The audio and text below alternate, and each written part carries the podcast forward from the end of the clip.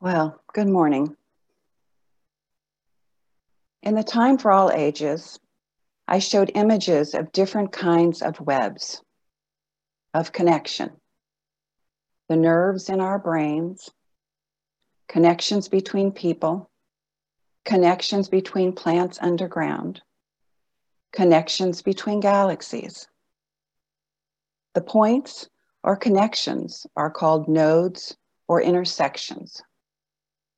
Nature is filled with these webs, and so is our daily lives. Have you thought about the intersection where your secular, worldly lives and your spiritual lives meet?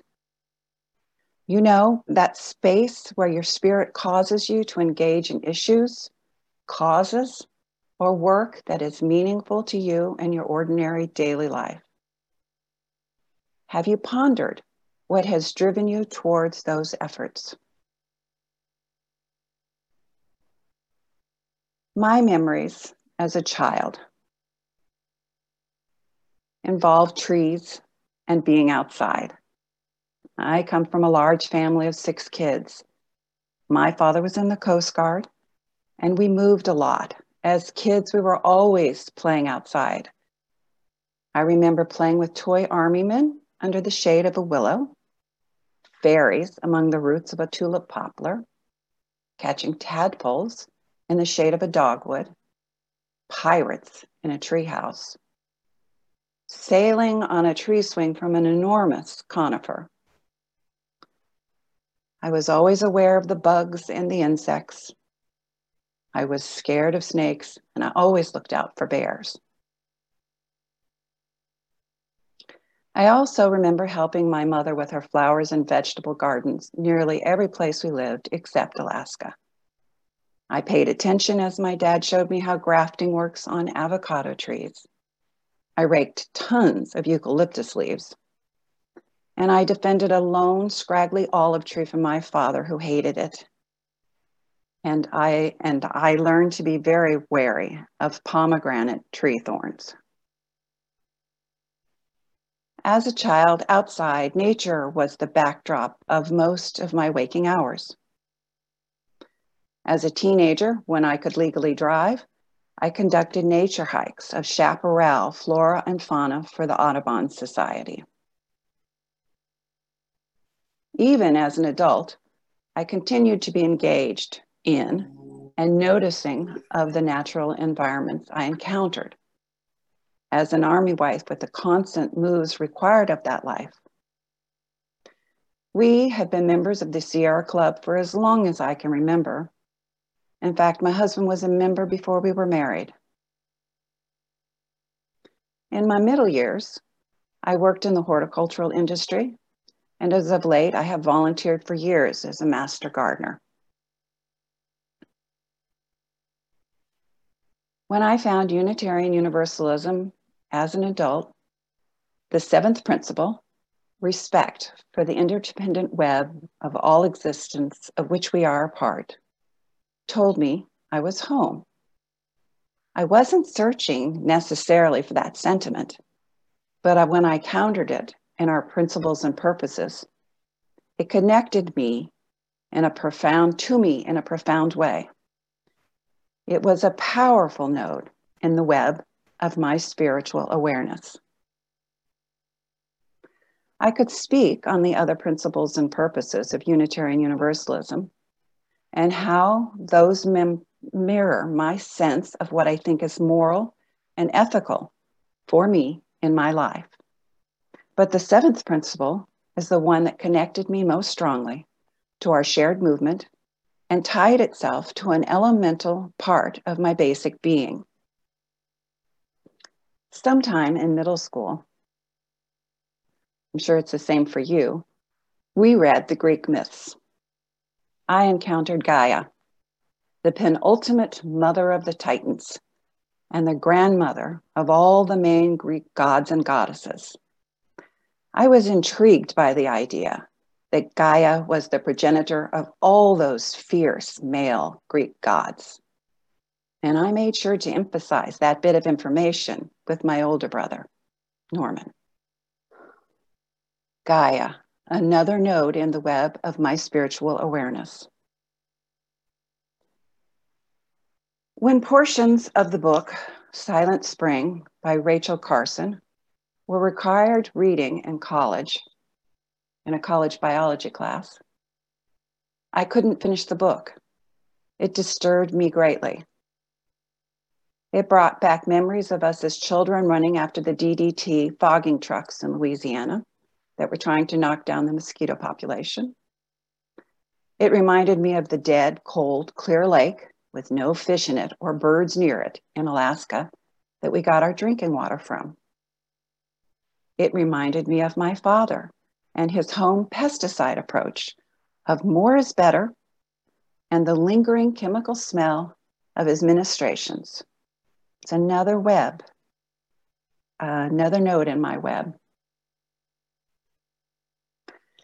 It was enlightening later in college when I learned in a world religion class about the Hindu goddess Bhumi, another version of Gaia. For the Romans, she was called Terra. So, not just the Greeks, but also other religions had a goddess that personified planet Earth. Earth personified as a spiritual being, a conception of the earth as animated and alive another node.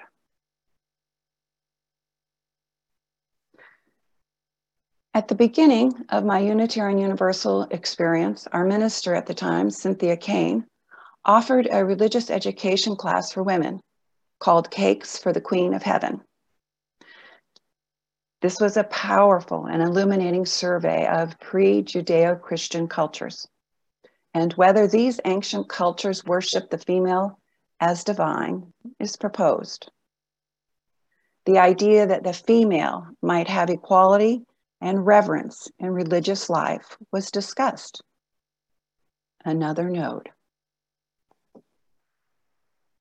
Over the years of my Unitarian Universalist spiritual journey, adult education classes, sermons, and especially other congregation members have fostered a deeper, broader, more soul satisfying dimension for me of the meaning of the interdependent web of existence. I remember well a member of this congregation, a geologist who worked for the federal government regarding atomic waste disposal. He and I were having a discussion about the Gaia hypothesis as proposed by James Lovelock. Lovelock's idea is that the earth is a dynamic system of both inorganic and organic parts that together make earth a fit environment for life. And that earth itself is an organism with self regulating functions. And so my Unitarian Universalist experience enhanced and enriched my spiritual connection to our natural world a powerful node. Later, with some reading of Neil deGrasse Tyson, another connection was made. He pointed out that our bodies here on Earth are made of atoms that then combine to make molecules, that combine to make the tissues, organs, and bones of our bodies. These atoms in our bodies were once in the fiery middle of massive stars. Those ancient stars finally exploded, dispersing their atoms into the galaxy that then combined with circulating glass, gas clouds, forming the compounds that underpin life today. Aliveness. To think that we are connected to those early stars and the universe in an atomic way is mind blowing. Yet we are chemically of our Earth Gaia. And in the end, we are all connected by our biology. An amazing web of connection in three layers atomically to the stars, chemically to the Earth, and biologically to each other over vast amounts of time. One web of mystery connected to a web of the physical, to the web of deep time. Quite an amazing node.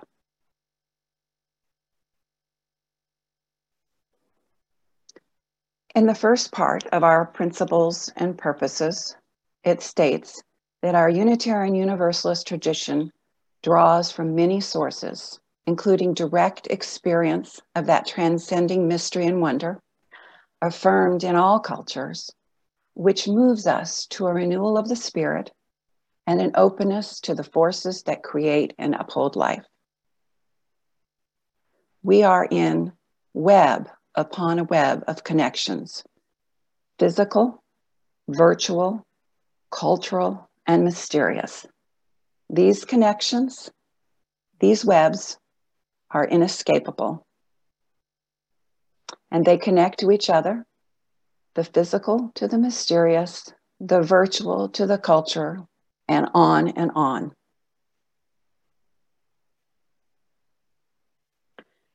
Bringing into our consciousness our awareness of what drives us, gives us meaning and relationship to our Unitarian Universalist values, our religion, can deepen our spirituality and give it more dimension. Remember, religion is where you bring your spirituality into community. Like my early connection to the world of nature, makes the connection to the idea of the Gaia hypothesis that then enhances my reverence for the natural world and then expands to the mystery of creation and moments of awe. I am then called to more strongly treasure and protect our earthly home. What is the connection with your spirituality and your volunteer work? Your hotspot of societal issue. How does your Unitarian Universalist experience intersect with your secular activism? Maybe thinking intentionally about that connection can enhance both your spirituality and your secular life. The quote attributed to Socrates, the unexamined life is not worth living, posits that an unexamined life is deprived of the meaning and purpose of existence. As William E. Gardner says, we all have two religions the religion we talk about and the religion we live. It is our task to make the difference between the two as small as possible. Maybe like spiders, or the mycorrhiza underground, we could be working to expand our connections, reducing the difference between the religion we talk about and the religion we live. And in doing so, making more nodes between the spiritual, cultural, physical, and virtual aspects of our lives. In his letter from 1963, Dr. Martin Luther King Jr. wrote these words Injustice anywhere is a threat to justice everywhere. We are caught in an inescapable web of mutuality, tied in a single garment of destiny. Whatever affects one directly affects all indirectly. Dr. King was speaking about justice specifically, but the idea of the web of mutuality is a powerful idea. So, the web of mutuality that Dr. King is referring to is not bounded by time or subject, but is vast. Becoming more aware of that great inescapable web of mutuality that ties us all together the flora and fauna, the animate and inanimate, the spiritual and mysterious, the vultural, the virtual and cultural, with the past, present, and future, is a challenge for all of us. It is good spiritual work. contemplating the different connections or nodes in your life enhances and strengthens that web of mutuality. We, as Unitarian Universalists, are called to do that, to make the distance between the life we live and the religion we talk about as small as possible, and to be aware of what moves us to action. Thank you, and blessed be.